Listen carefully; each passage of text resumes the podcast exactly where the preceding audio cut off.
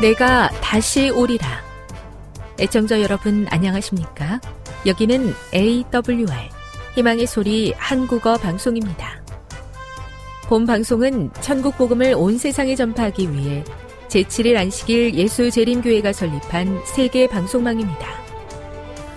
AWR 희망의 소리는 유럽, 라틴 아메리카, 아프리카, 러시아, 아시아의 방송망을 통해 전 세계에 복음을 전파하고 있습니다.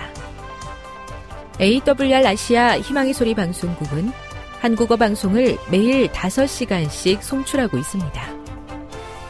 희망의 소리 방송은 인터넷과 스마트폰을 통해서도 언제나 청취하실 수 있습니다. 들으실 수 있는 인터넷 주소는 awr.org입니다. 유튜브로는 awr 코리아로 검색하시면 됩니다. 이 시간 희망의 소리 한국어 방송과 함께 보람있고 유익한 시간 되시기 바랍니다. 내가 다시 오리라. 여기는 AWR 희망의 소리 한국어 방송입니다. 주파수 안내입니다. 괌에서 송출하는 우리 방송은 한국 표준시로 밤 9시에 9895kHz로 밤 11시에 9800kHz로 다음날 오전 6시에 9695kHz로 각각 1시간씩 방송하고 있습니다. 우즈베키스탄에서 송출하는 우리 방송은 한국 표준시로 밤 10시에 15,670kHz로 타지키스탄에서는 밤 9시에 15,505kHz로 송출하고 있습니다. 애청자 여러분의 많은 청취 바랍니다.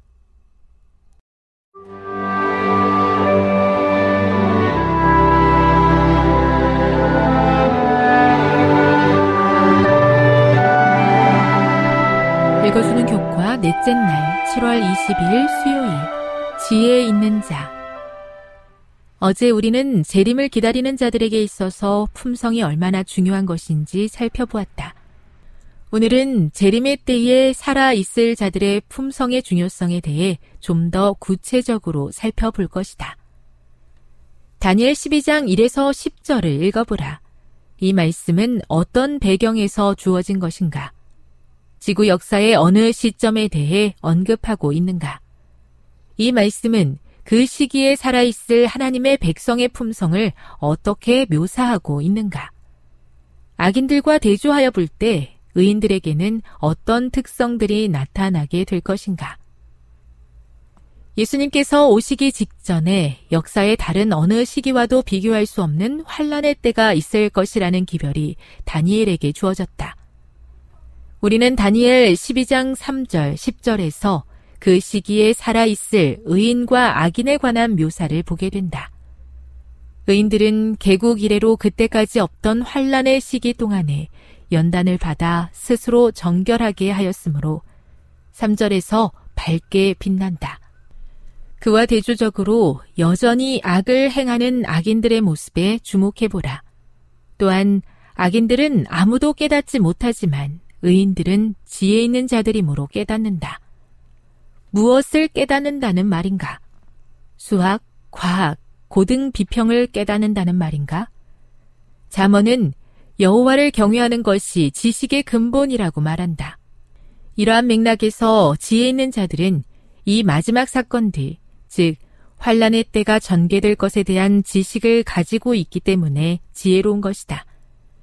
그들은 말씀을 연구함으로 그것이 올 것을 미리 알고 있었기 때문에 환란이 그들을 갑자기 덮치지 못할 것이다. 뿐만 아니라 그들은 이 환란의 시기를 연단을 받아 스스로 정결하게 할 때로 알고 있다. 그러나 악인들은 더욱 완고하여져서 그들의 반역을 계속하며 끊임없이 악을 행한다. 중요한 점은 여기에 연단을 받아 정결하게 된 사람들의 모습이 묘사되어 있다는 사실이다. 교훈입니다. 지혜 있는 자들은 여호와를 경외함으로 말씀을 깊이 연구하여 환란의 시기가 임할 것을 알아야 할 뿐 아니라 그 시기를 연단의 기회로 삼아야 한다. 묵상. 오늘 함께 살펴본 말씀에서 연단과 정결의 과정이 무엇인지 이해할 수 있도록 도와주는 어떤 원칙을 배울 수 있습니까? 사람들이 모든 일에 있어서 하나님을 처음이요, 나중이며 최선으로 삼지 않을 때 그들이 하나님의 뜻하신 바를 성취시키기 위하여 자신들을 하나님께 드리지 않을 때 사탄이 들어와서 하나님께 드리면 크게 유익한 일을 성취할 수 있는 마음을 사탄을 섬기는 데에 쓰게 한다. 화이주석 다니엘 12장 10절. 우리가 하나님을 우리 삶의 최우선으로 삼지 않을 때 우리는 하나님이 아니라 사탄을 섬기게 됨을 기억해야 합니다. 예수님의 재림을 기다리는 백성들로서 하나님의 연단하심을 통해 지혜 있는 자로 든든히 서야겠습니다. 적용. 하나님을 그대의 삶의 최우선 순위에 두고 살아가기 위해 지금 즉시 버려야 할 나쁜 습관들에는 무엇이 있습니까? 영감의 교훈입니다. 은혜의 시기에 해야 할 일. 죽는다는 것은 엄숙한 일이다. 그러나 산다는 것은 더욱 엄숙한 일이다. 우리 생애의 모든 생각과 말과 행동은 우리에게 다시 나타날 것이다. 은혜의 시기 동안에 우리가 이루어 놓은 것은 무엇이나 영원히 남게 된다. 죽음은 육체를 분해시키지만 품성은 변화시키지 않는다. 그리스도의 재림은 우리의 품성을 변화시키지 않는다. 그것은 오로지 품성을 영원히 변화되지 못하도록 고정시킬 뿐이다. 증언부감 2권 167 때를 분별할 줄 아는 지혜로운 백성이 되고 싶습니다. 우리에게 주어진 성경 말씀을 가까이 하며 그곳에 기록된 하나님의 약속들을 깊이 묵상함으로 가까이 다가온 예수님의 재림을 준비하며 사는 하늘 백성이 되게 해 주시옵소서.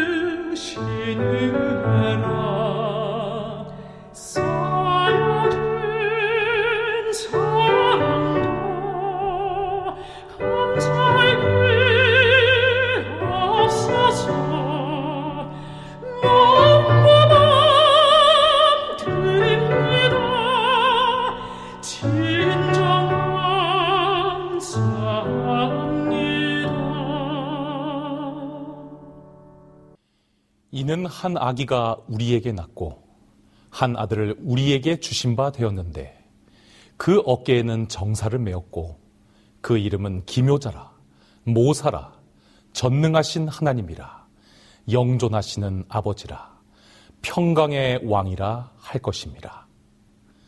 아버지 하나님, 우리에게 상담자이신 모사 예수 그리스도를 보내주셨음에 감사드립니다. 주님께서 주신 축복의 이 시간, 아버지께서 보내주신 최고의 상담자 예수님의 조언을 우리의 심령에 아로새기고 하늘의 힘과 복을 얻는 귀한 화요일 저녁 예배가 될 수 있도록 인도하여 주시옵소서. 우리의 구원자요 생명의 근원이 되시는 예수 그리스도의 이름으로 간절히 기도드립니다. 하나님의 말씀 대살로니가 후서 2장 15절로 17절까지의 말씀을 봉독해 올리겠습니다. 이러므로 형제들아 굳게 서서 말로나 우리 편지로 가르침을 받은 유전을 지키라. 우리 주 예수 그리스도와 우리를 사랑하시고 영원한 위로와 좋은 소망을 은혜로 주신 하나님 우리 아버지께서 너희 마음을 위로하시고 모든 선한 일과 말에 굳게 하시기를 원하노라. 오늘의 말씀을 시작하며 성도님들께 쉽지만 어려운 질문 하나를 드리겠습니다. 혼돈의 2021년을 살아가는 인류가 가장 필요로 하는 것은 무엇일까요? 아마 여러 단어들이 생각나실 겁니다. 코로나 백신, 돈, 건강, 좋은 성적, 취업 성공, 결혼, 안정적 노후 등의 단어들을 떠올리실지도 모릅니다. 하지만 저는 확신합니다. 코로나19로 인하여 상상해 본 적도 없는 큰 상처를 받은 인류에게 가장 필요한 것 중 하나는 위로라는 단어인 것을 말입니다. 코로나로 인해 모든 활동과 행동 반경이 좁아지고 기존의 행복의 근원들이 무너져 버렸습니다. 그러므로 본래 다른 사람들로부터 받던 위로를 받지 못하고 살아가야 하는 비극의 시대에 우리는 살게 된 것입니다. 그렇다면 이 단절로 인하여 충분히 위로받지 못한 사람들의 궁여지책은 무엇이었을까요? 그들의 여러 궁여지책 중 하나를 소개하고자 합니다. 한 신문의 보도에 따르면 코로나로 인해 지난해 전 세계의 OTT 시장이 역대 가장 높은 수익인 1,100달러, 약 122조의 수익을 기록했다고 합니다. 여기서 OTT란 인터넷으로 TV를 연결하여 전 세계의 모든 영화와 드라마를 쉽게 시청할 수 있는 서비스를 말합니다. 이는 인류가 사람을 더 이상 만나기 어려운 상황이 되니 가상의 만남과 가상의 이야기를 통해서라도 즐거움을 찾고 위로를 받고 싶어 했던 몸부림으로 해석할 수 있는 것입니다. 이러한 영화와 드라마를 통해 사람들은 위로가 되었을까요? 예, 어느 정도는 되었습니다. 미디어를 통해 웃고 울며 시름을 잊으며 스트레스를 해소할 수 있었기 때문입니다. 하지만 사람이 아무리 고차원의 위로의 시스템을 만들듯 하나님의 위로보다 뛰어날 수는 없는 것입니다.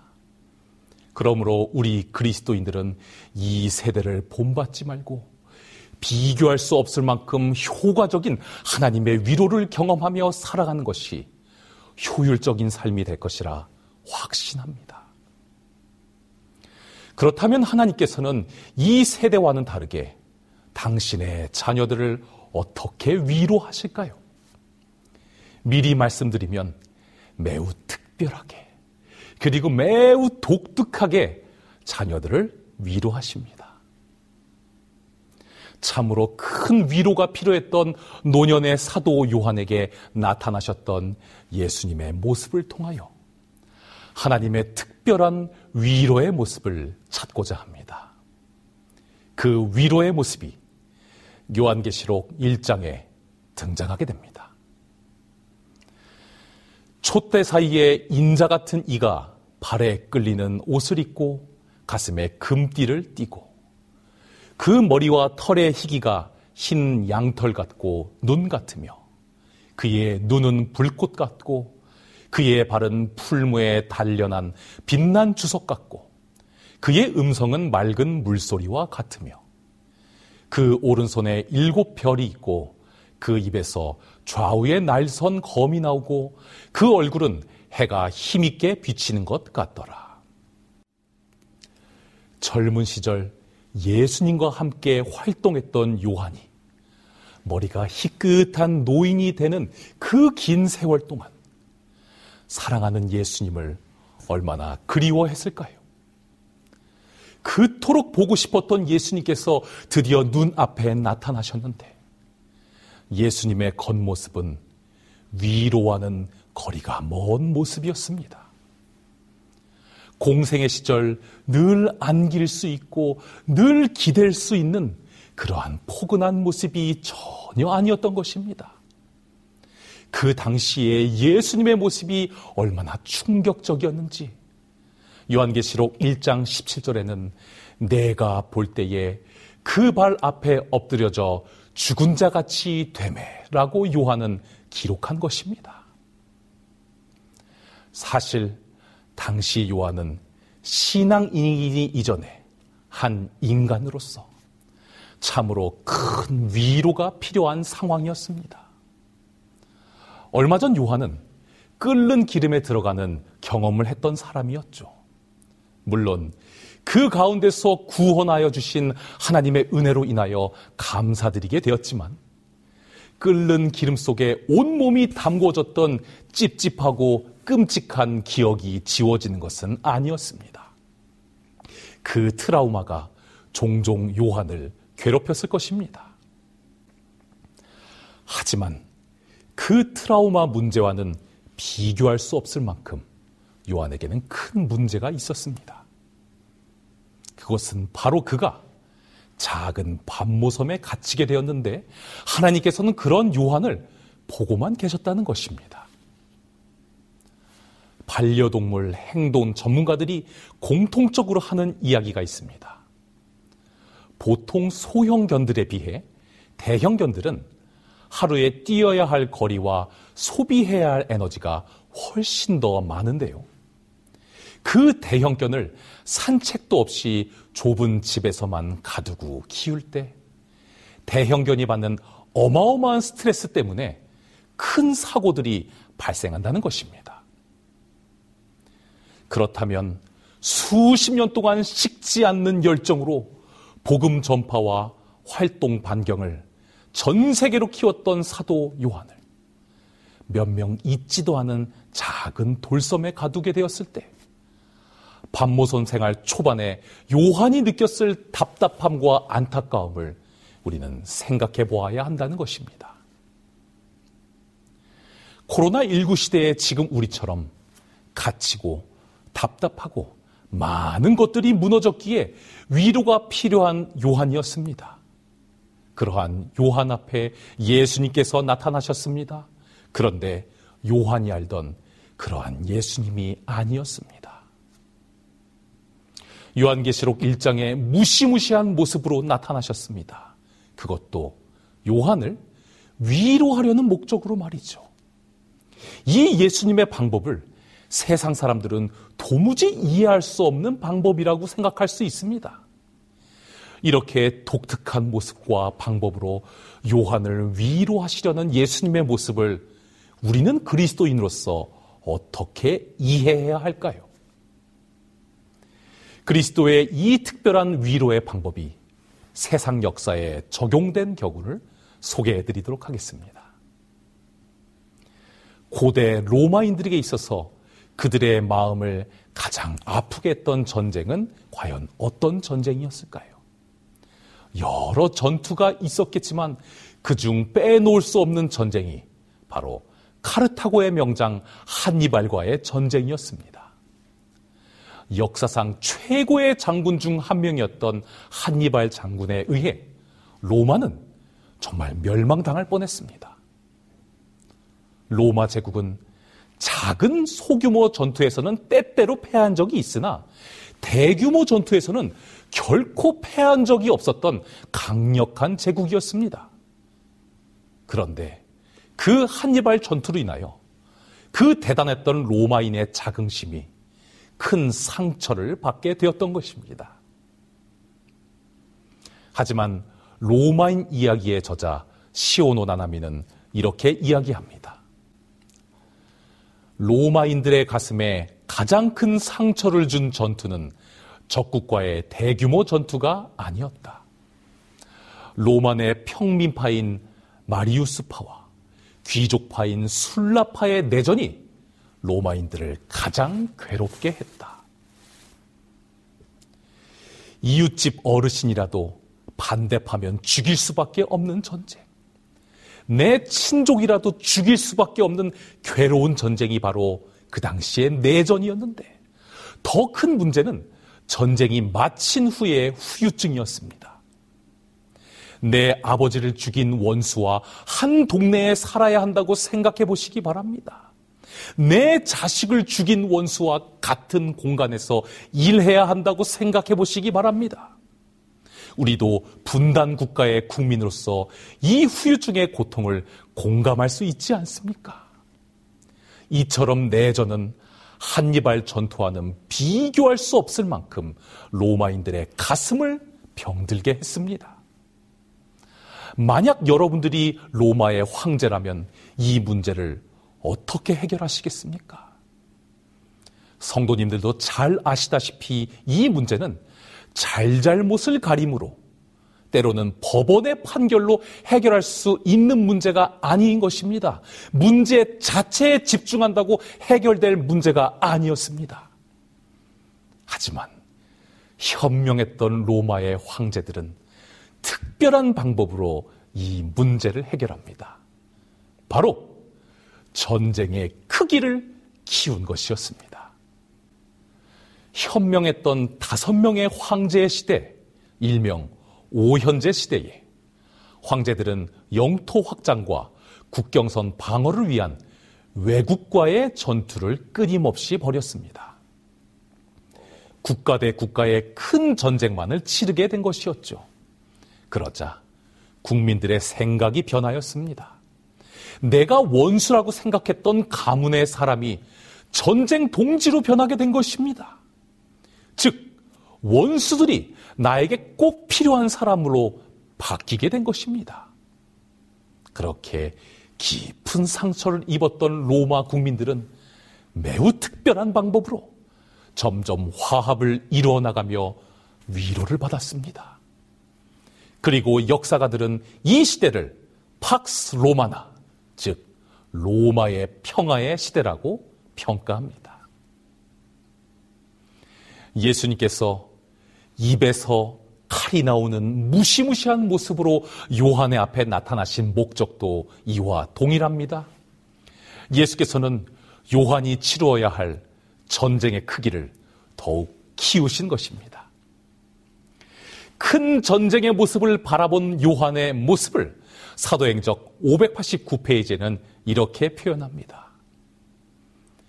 그리고 대쟁투의 최고 절정을 바라본 요한은 시온에서 이긴 자들이 유리바닷가에 서서 하나님의 검은 고를 가지고 모세와 어린 양의 노래를 부르는 것을 보았다.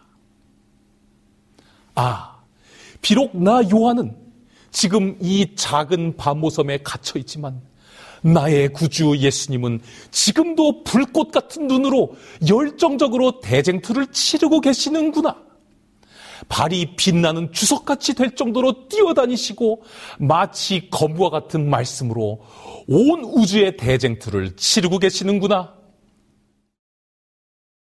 요한은 온 인류를 위하여 가장 큰 전쟁을 치르고 계신 예수님을 바라보며 결국 큰 위로를 얻을 수밖에 없었습니다. 그리고 예수께서는 연이어 위로의 정점을 선물하십니다.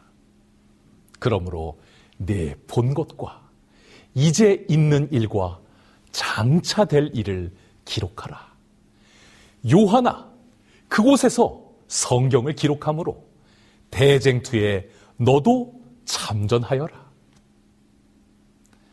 상처받은 자녀를 더 큰 전쟁에 참전시키므로 이전의 작은 문제를 눈 녹듯 높게 만드시는 분. 그분이 바로 지혜의 왕이요. 위로의 왕이신 여러분들의 예수님이십니다. 초대교회에 있었던 결코 결론이 나지 않을 심각한 문제도 위로의 왕 예수님께서는 성도들의 전쟁의 크기를 키움으로 해결하셨습니다. 그때의 제자가 더 많아졌는데 헬라파 유대인들이 자기의 과부들이 그 매일 구제에 빠짐으로 히브리파 사람을 원망한대그 당시 소수요 약자였던 헬라파의 과부들이 구제물품을 받지 못한 이 사건은 실수였을 확률이 대단히 높습니다. 그 이유를 사도행적 87쪽에서 찾을 수 있습니다. 예루살렘에 모였던 히브리 신앙을 가진 사람들 중에는 흔히 헬라파 사람으로 알려진 사람들이 덜어 있었는데 그들과 팔레스틴 유대인들 사이에는 오랜 불신과 적의가 있어 왔다. 사도들의 노력으로 개종한 사람들의 마음은 그리스도의 사랑으로 부드러워지고 연합되었다. 이렇게 헬라파 사람들의 오랜 문제를 잘 알고 있었기에 그들을 끌어안기 위하여 부단히 노력했던 제자들이 의도적으로 교회의 예민한 부분을 건들리가 만무하다는 것입니다. 재림교회 주석도 당시 상황을 이렇게 해석합니다. 아무런 악의는 없었지만 헬라파들 중에 궁핍한 자들이 언어와 관습의 차이로 인해 도움을 받지 못한 채 방치되었을 것이다. 그렇지만 모두가 원치 않음에도 사단은 교회의 그 안으로 불화의 요소들을 끌어들였고 곧 위기가 찾아왔습니다. 그때 사도들은 잘잘못을 가리며 문제 자체에 집중하지 않았습니다. 예수님의 방법을 사용하여 교회를 화합시키고 상처받은 교인들을 위로합니다. 열두 사도가 모든 제자를 불러 이르되 우리가 하나님의 말씀을 제쳐놓고 공괴를 일삼는 것이 마땅치 아니하니 형제들아 너희 가운데서 성령과 지혜가 충만하여 칭찬 듣는 사람 일곱을 택하라 우리가 이 일을 저희에게 맡기고 우리는 기도하는 것과 말씀 전하는 것을 전무하리라 하니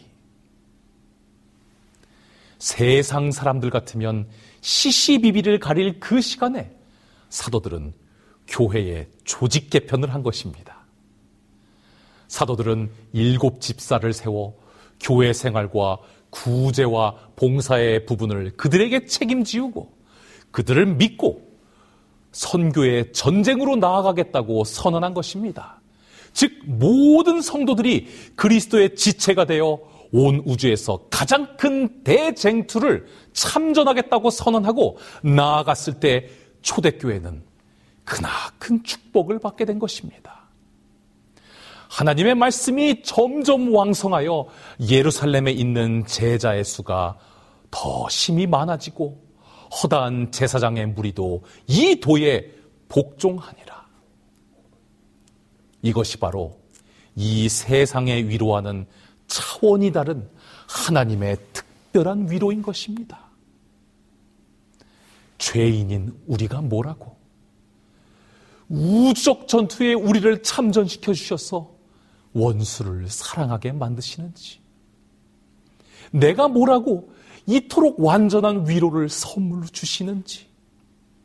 저는 목사지만 아직도 그 크고 넓으신 그리스도의 뜻과 사랑을 다 헤아릴 수 없습니다.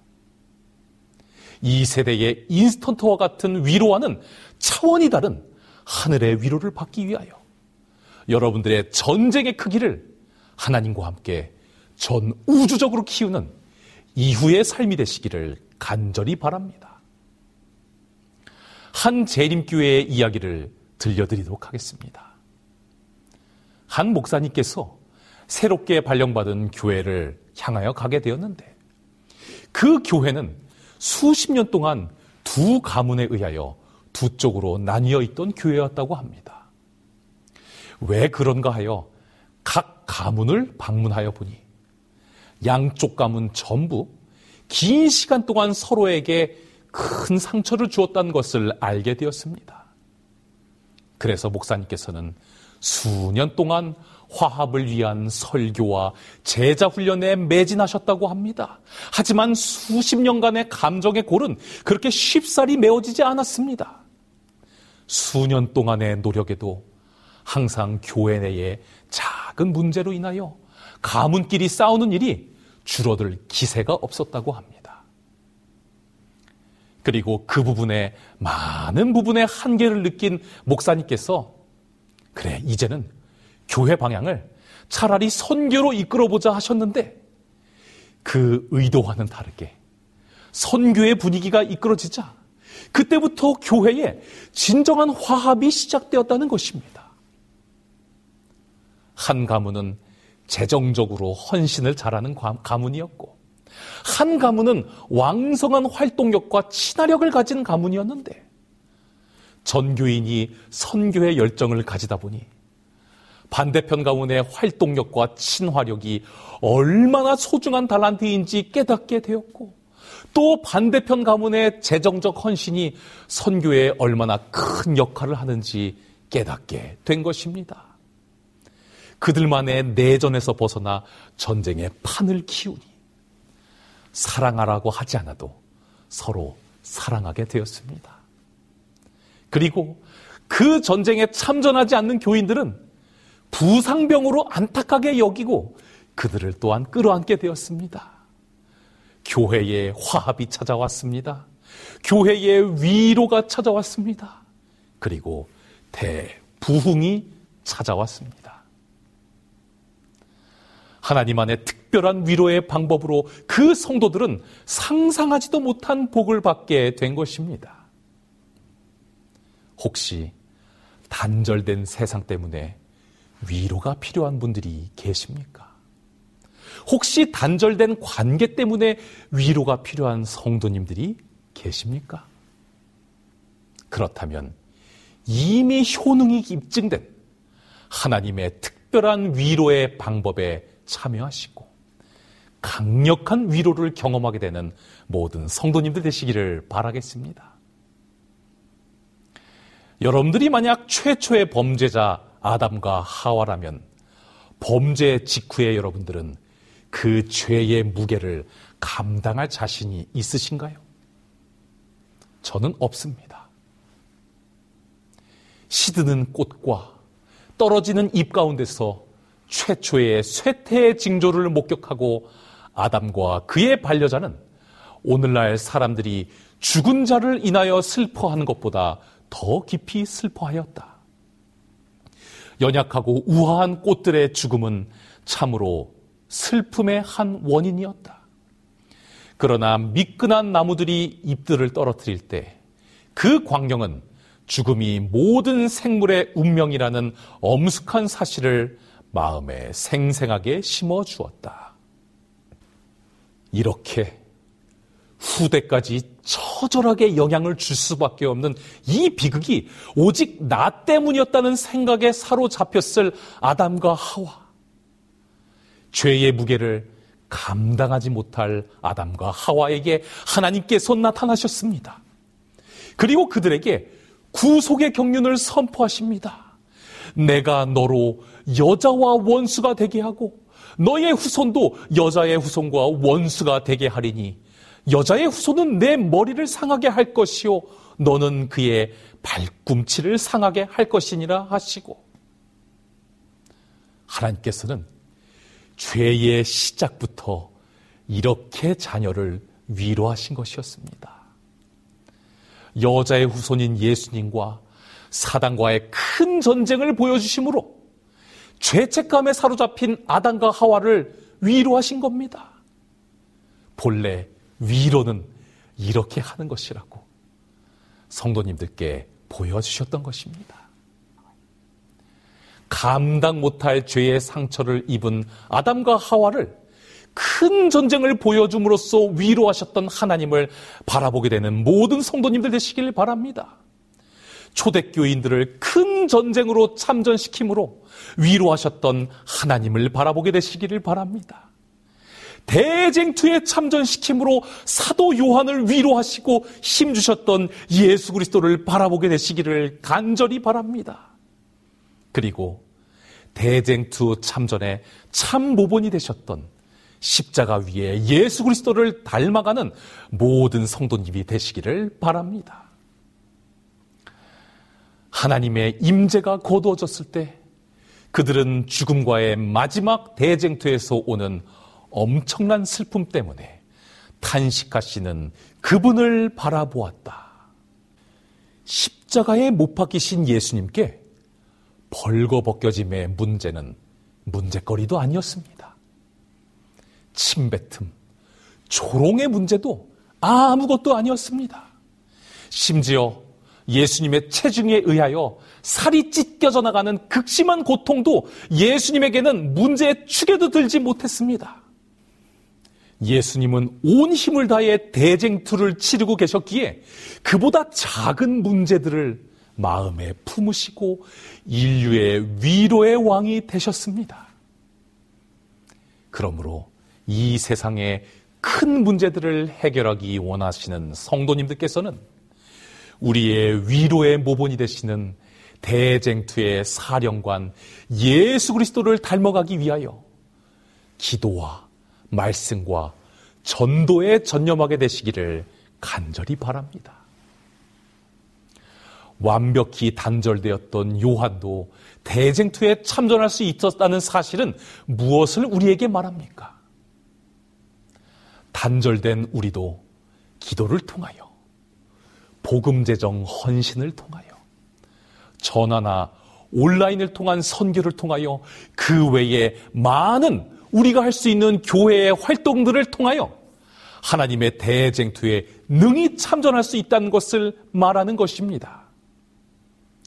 그러므로 성도님들 자신의 위로를 위하여 또 우리를 통해 구원받을 귀한 영혼들을 위로하기 위하여 그리고 위로의 왕 예수님을 위하여 늘 선교의 대쟁투에 참전하시고 내 자신이 전쟁 중인 주의 군사라는 사실을 잊지 않는 축복을 누리게 되시는 모든 성도님이 되시기를 간절히 바랍니다. 우리 주 예수 그리스도와 우리를 사랑하시고 영원한 위로와 좋은 소망을 은혜로 주신 하나님 우리 아버지께서 너희 마음을 위로하시고 모든 선한 일과 말에 굳게 하시기를 원하노라. 하나님께서는 종말론이 주제인 대살로니가 후서를 통하여 하나님으로부터 영원한 위로를 받으라고 이 종말의 시대에 말씀하셨습니다. 그러므로 모든 성도님들이시여 이 세상의 부족한 위로에 만족하지 마시고 늘 복음의 대쟁투에 참전하셔서 예수님의 특별한 위로를 받고 또 나아가 넉넉히 세상을 위로하는 복된 주의 군사들이 되시길 바라며 오늘의 말씀을 마치도록 하겠습니다. 지금 여러분께서는 AWR 희망의 소리 한국어 방송을 듣고 계십니다.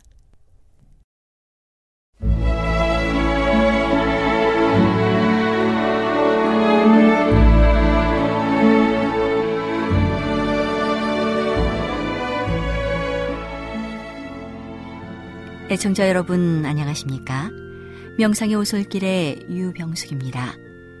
이 시간은 교회를 사랑하시고 돌보시는 하나님의 놀라운 능력의 말씀이 담긴 엘렌지 화이처 교회 증언 1권을 함께 명상해 보겠습니다.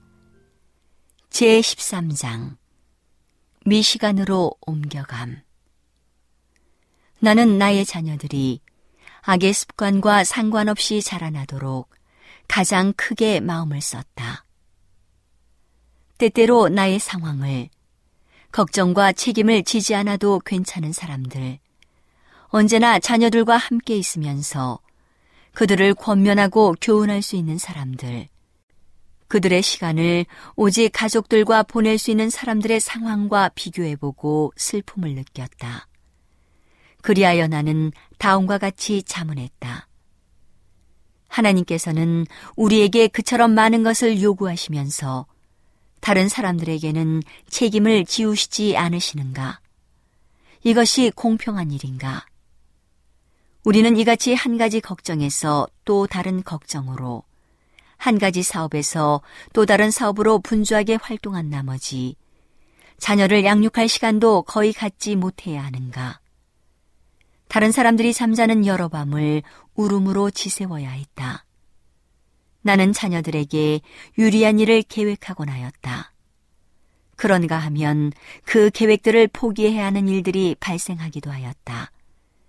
나는 자녀들이 가지고 있는 결함들에 대하여 매우 민감하여 자녀들이 잘못을 범할 때마다 건강에 영향을 미칠 만큼 심한 범민에 빠졌다. 나는 다른 어머니들이 내가 여러 해 동안 처한 상황에 짧은 기간만이라도 같이 하기를 바랐다. 그 결과로 그들이 받아 누리고 있는 축복을 크게 평가할 것이며 어려움 속에 있는 나를 더욱 잘 동정할 것으로 여겼다. 우리는 자녀들을 위하여 기도하고 노력하고 그들을 제지하였다 우리는 매를 등한히 하지 않았으나 매를 사용하기 전에 먼저 그들의 잘못을 그들에게 알려주고자 노력하였고, 그 다음에는 그들과 함께 기도하였다. 만일 우리가 죄악 가운데 있는 그들을 방임해 둔다면 하나님이 불쾌히 여기신다는 사실을 이해시키려고 노력하였다. 우리의 노력은 그들에게 유익하도록 축복을 받았고 그들의 가장 큰 기쁨은 우리를 즐겁게 하는 것이었다. 그들이 결함에서 벗어나지 않았을지라도 그들이 여전히 그리스도 안에 있는 어린 양들이라는 사실을 믿었다. 1860년에 우리의 문지방을 넘어온 죽음이 가족나무의 가장 어린 가지를 부러뜨렸다. 1860년 9월 20일에 태어난 어린 허버트가 12월 14일에 죽은 것이다. 연약한 가지가 부러졌을 때 우리의 마음은 전도 유망한 어린 자녀를 따라 무덤으로 가본 사람 외에는 결코 알지 못하는 쓰라림을 느꼈다. 그리고 늠름하던 헨리가 16살에 죽었을 때 훌륭하게 노래를 부르던 그가 무덤으로 옮겨서 더 이상 그의 노래를 들을 수 없었을 때 우리의 가정은 쓸쓸한 장소로 바뀌었다. 부모와 남은 두 아들은 심한 충격을 받았다. 그러나 하나님께서는 사별의 슬픔 중에서도 우리를 위로하셨다. 죽음으로 헤어진 자녀들을 질병과 사망이 결코 없는 세계에서 만날 것이라는 힘찬 희망을 안고서 하나님께서 우리에게 맡기신 사업을 믿음과 용기로 전진하며 추진했다. 1865년 8월에는 남편이 갑자기 중풍에 걸렸다. 내 자신과 자녀들뿐만 아니라 하나님의 사업에서도 큰 타격이었다. 교회는 남편과 나의 활동을 빼앗아 버렸다. 사탄은 진리의 사업이 이와 같이 지장을 받는 것을 보고 의기양양해했다. 그러나 하나님께 감사하자 사탄은 우리를 죽이지는 못하였다. 온갖 적극적인 활동에서 차단된 지 15개월 후 우리는 과감하게 교회에서 활동하고자 시도하였다. 남편은 무위의 상태에서는 오래된 그의 질병에서 회복되지 못할 것과 내 자신이 나가서 사람들에게 증거할 때가 되었다는 것을 충분히 납득하고 심히 연약한 상태의 남편과 함께 겨울 중 가장 추운 때에 북부 미시간주를 여행하기로 결심했다. 적지 않은 도덕적 용기와 하나님의 믿음이 마음속에서 수많은 어려움을 겪어보자는 결심을 하게 하였다. 또한 내가 해야 할 일이 있다는 사실을 깨달았으나 사탄은 나에게 그 일을 하지 못하도록 결정한 듯 했다. 나는 오랫동안 사로잡힌 자들이 돌아오기만을 기다리고 있었다. 그러므로 지체하여 귀중한 영혼들을 잃어버릴까봐 두려워했다. 일터를 벗어나 오랫동안 멈춰서는 것은 죽음보다 더 나쁜 것처럼 보였다. 그리고 우리가 다른 곳으로 옮겨간다면 쇠퇴할 수밖에 없었다. 그러므로 1866년 12월 19일에 눈보라를 뚫고서 배틀 크릭을 떠나 미시간주 라이트로 향했다. 남편은 내가 염려했던 것보다 90마일의 여행길을 잘 견뎌냈다. 그리하여 우리가 배틀 크릭을 떠날 때처럼 목적지에 도착해서도 꽤 건강하게 보였다. 이곳에서 남편의 발병 이후 처음으로 효과적인 활동이 시작되었다. 그는 매우 쇠약하였지만 이전에 여러 해 동안 해왔던 활동을 시작했다. 그는 안식일과 첫째 날 오전에는 30분 내지 40분간 이야기하곤 했다. 나는 그 나머지 시간을 채우고 매일 오후에 한 번약 1시간 반씩 이야기하곤 했다. 사람들은 최대한 주의를 기울여 경청했다.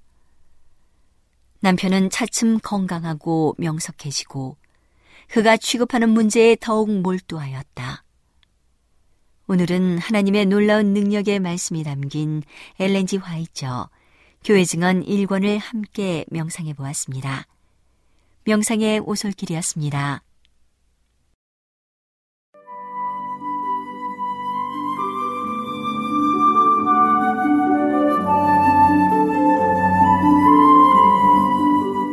청취 여러분 안녕하십니까 생명의 양식 시간입니다 잠언 27장 9절로 10절의 말씀을 읽겠습니다 기름과 향이 사람의 마음을 즐겁게 하나니 친구의 충성된 권고가 이와 같이 아름다우니라 너의 친구와 내 아비의 친구를 버리지 말며 너의 환란 날에 형제 집에 들어가지 말지어다 가까운 이웃이 먼 형제보다 나으니라 친구라는 단어는 참으로 친근한 단어입니다. 친구는 사전에서 오래도록 친하게 사귀어온 사람, 나이가 비슷한 또래이거나 아래인 사람을 낮추거나 가깝게 이르는 말, 어른이 나이가 어린 사람을 친근하게 이르는 말, 이렇게 정의하고 있습니다. 그러므로 친구란 서로 간에 정이 들 대로 들어서 허물이 없고 어떤 말을 하든지 오해하지 않는 사이라고 말할 수 있습니다. 그러기에 친구 사이에는 즐거움도 함께 나누고 때로는 쓴 이야기도 나눌 수 있어야 합니다. 오늘 솔로몬은 기름과 향이 사람의 마음을 행복하게 하고 기분 좋게 하는 것처럼 친구의 충성된 권고가 그렇게 아름답고 좋은 것이라 했습니다. 그러기에 친구를 버리지 말아야 할 이유로 가까이 있는 진정한 친구는 먼 곳에 살고 있는 형제보다 낫기 때문이라고 이야기하고 있습니다. 오늘 솔로몬의 교훈에서 우리가 배워야 할 교훈 두 가지를 저는 한번 찾아보도록 하겠습니다. 첫째, 때로는 가까운 이웃, 친구가 형제보다 소중할 수 있다는 사실을 알아야 합니다. 그래서 우리는 친구와 이웃을 소중히 여기고 그들과 허물없는 관계를 만들어 가야 합니다. 요즘 많은 교회들이 TMI 운동을 하고 있습니다. Total Member 인볼브먼트, 곧 전교인 선교 운동인데요. 이 운동의 핵심은 나의 배려와 관심, 사랑을 통해서 결국은 나의 이웃, 친구들과 사귀어 그들의 진실한 친구가 되어주고 결국은 그들에게 예수님을 소개하자는 운동입니다. 곧 내가 친구나 이웃들에게 선한 사람, 선한 이웃, 선한 친구가 되자는 운동입니다. 여기 가까운 이웃이 때로 형제보다 소중하다는 이야기 한 토막에서 소개하고 싶습니다. 미국의 뉴욕에서 천사의 도시라 일컬어지는 로스앤젤레스로 달리는 열차 안에서 일어난 이야기입니다. 이 열차 안에 매우 심한 중증 결핵을 앓고 있는 일본인 미치코란 여성이 타고 있었습니다. 얼마나 결핵이 심한지 이제는 더 이상 가족들과 살 수 없는 상황이 되어서 멀로비아라는 곳에 있는 폐결핵 수용소를 가기 위해 열차를 탄 것입니다. 이른 아침 열차에 탄 그녀는 가진 것이 아무것도 없어서 점심도 먹지 못하고 거의 탈진 상태가 되어 있었습니다. 얼굴에서는 식은 땀이 비오듯 쏟아지고 숨은 곧 넘어갈 것 같았습니다. 그렇게 초죽음이 되어 가쁜 숨을 몰아쉬고 있는 이 여성에게 열차 승무원이 다가와 물었습니다. 아가씨, 어디까지 가십니까? 몰로비아요. 몰로비아에 있는 병원에 가는 중입니다. 이 말을 하면서도 미치코는 숨이 넘어가는 것 같았습니다. 아니, 더 이상 말할 힘도 없었습니다. 그런데요. 지금 미치코라는 이 여성이 가려는 병원이 있는 몰로비아는 우리의 작은 시골역과 같은 곳이어서 열차가 잘 멈추지 않는다는 것입니다. 그리고 이 열차 역시 마찬가지였습니다. 멈추지 않는 열차였습니다. 그냥 통과할 역이었습니다. 그런데 얼마 후 열차의 안내 방송이 흘러나왔습니다. 조금 전 미츠코를 만나고 갔던 승무원의 목소리였습니다. 승객 여러분, 이 열차 안에는 몰로비아 병원으로 가는 한 여인이 타고 있습니다. 그리고 그 여인은 매우 심각한 질병과 싸우고 있는 중입니다. 그런데 우리 열차는 이 몰로비아 역에 서는 열차가 아닙니다. 그래서 우리는 철도청과 긴급히 연락하여 우리 열차가 임시로 몰로비아역에 정차할 수 있도록 허락을 받았습니다. 그러므로 이 열차에 타고 있는 모든 승객 여러분들의 양해를 부탁드립니다. 이 방송이 흘러나오자 열차 안에서는 이름 모를 한 병든 여인을 위하여 응원하는 박수 소리가 쏟아졌습니다. 모든 승객들이 이름 모를 한 여인의 건강을 위해 기도했습니다. 미치코의 눈에서는 뜨거운 눈물이 쏟아졌습니다. 그렇게 열차가 작은 시골역인 몰로비아에 도착했을 때 여기는 벌써 구급차가 기다리고 있었습니다. 미치코가 열차에서 내릴 때 모든 승객들이 창밖으로 얼굴을 내밀어 소리쳤습니다. 빨리 나오세요. 용기를 내세요. 기도할게요. 사랑해요. 청취자 여러분, 이런 응원 소리를 들으며 병원으로 향하는 가엾은 여인이 얼마나 행복했을까요? 얼마나 용기가 되었을까요? 이런 평범한 사람들의 착하고 따뜻한 인정 때문에 세상은 아직도 살맛이 나는 것이고 바로 그 선한 이웃, 다정한 친구들이 오늘 우리들이 되어야 하지 않겠습니까? 그래서 우리 모든 그리스도인들은 형제보다 가까운 이웃, 형제보다 가까운 친구가 될 때 참된 그리스도인이라 할 수 있을 것입니다. 그렇습니다.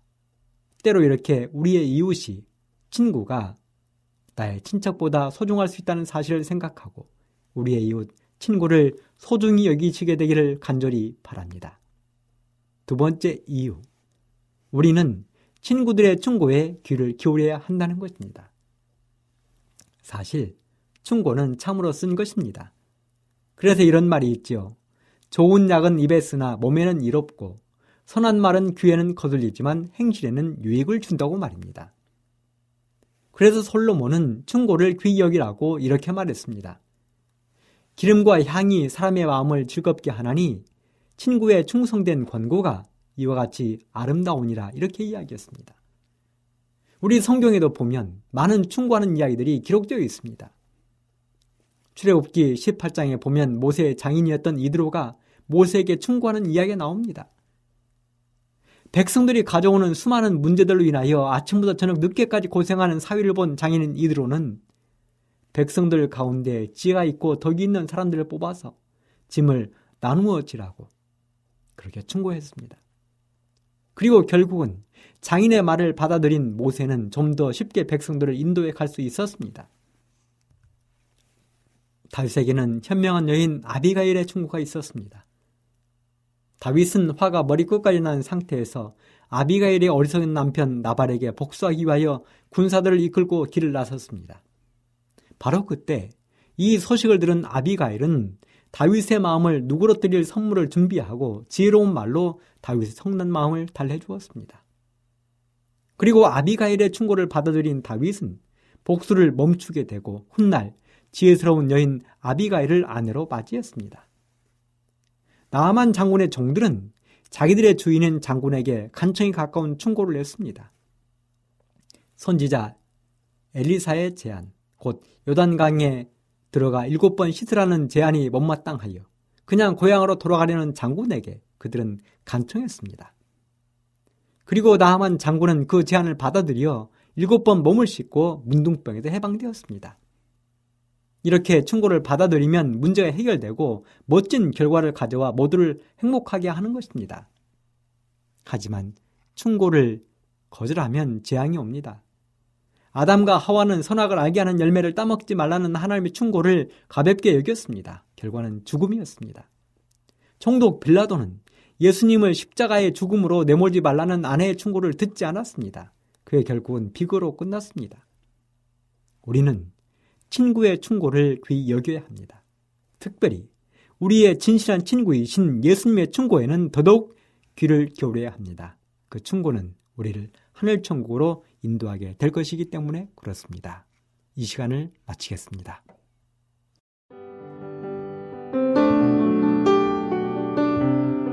행복한 시간 되셨습니까? 지금까지 여러분께서는 AWR 희망의 소리 한국어 방송을 청취하셨습니다. 방송을 청취하시고 문의를 원하시는 분은 우편번호 02461 대한민국 서울시 동대문구 이문로 1길 10일 희망의 소리 방송부 앞으로 편지나 엽서를 보내주시거나 지역번호 0 2 3 2 9 9 5 2 9 6 8번으로 전화 주시기 바랍니다. 지금까지 함께해 주신 애청자 여러분들께 감사드립니다. 애청자 여러분, 다음 이 시간까지 하나님 안에서 늘 평안하십시오. 감사합니다. 내가 다시 오리라. 여기는 AWR 희망의 소리 한국어 방송입니다.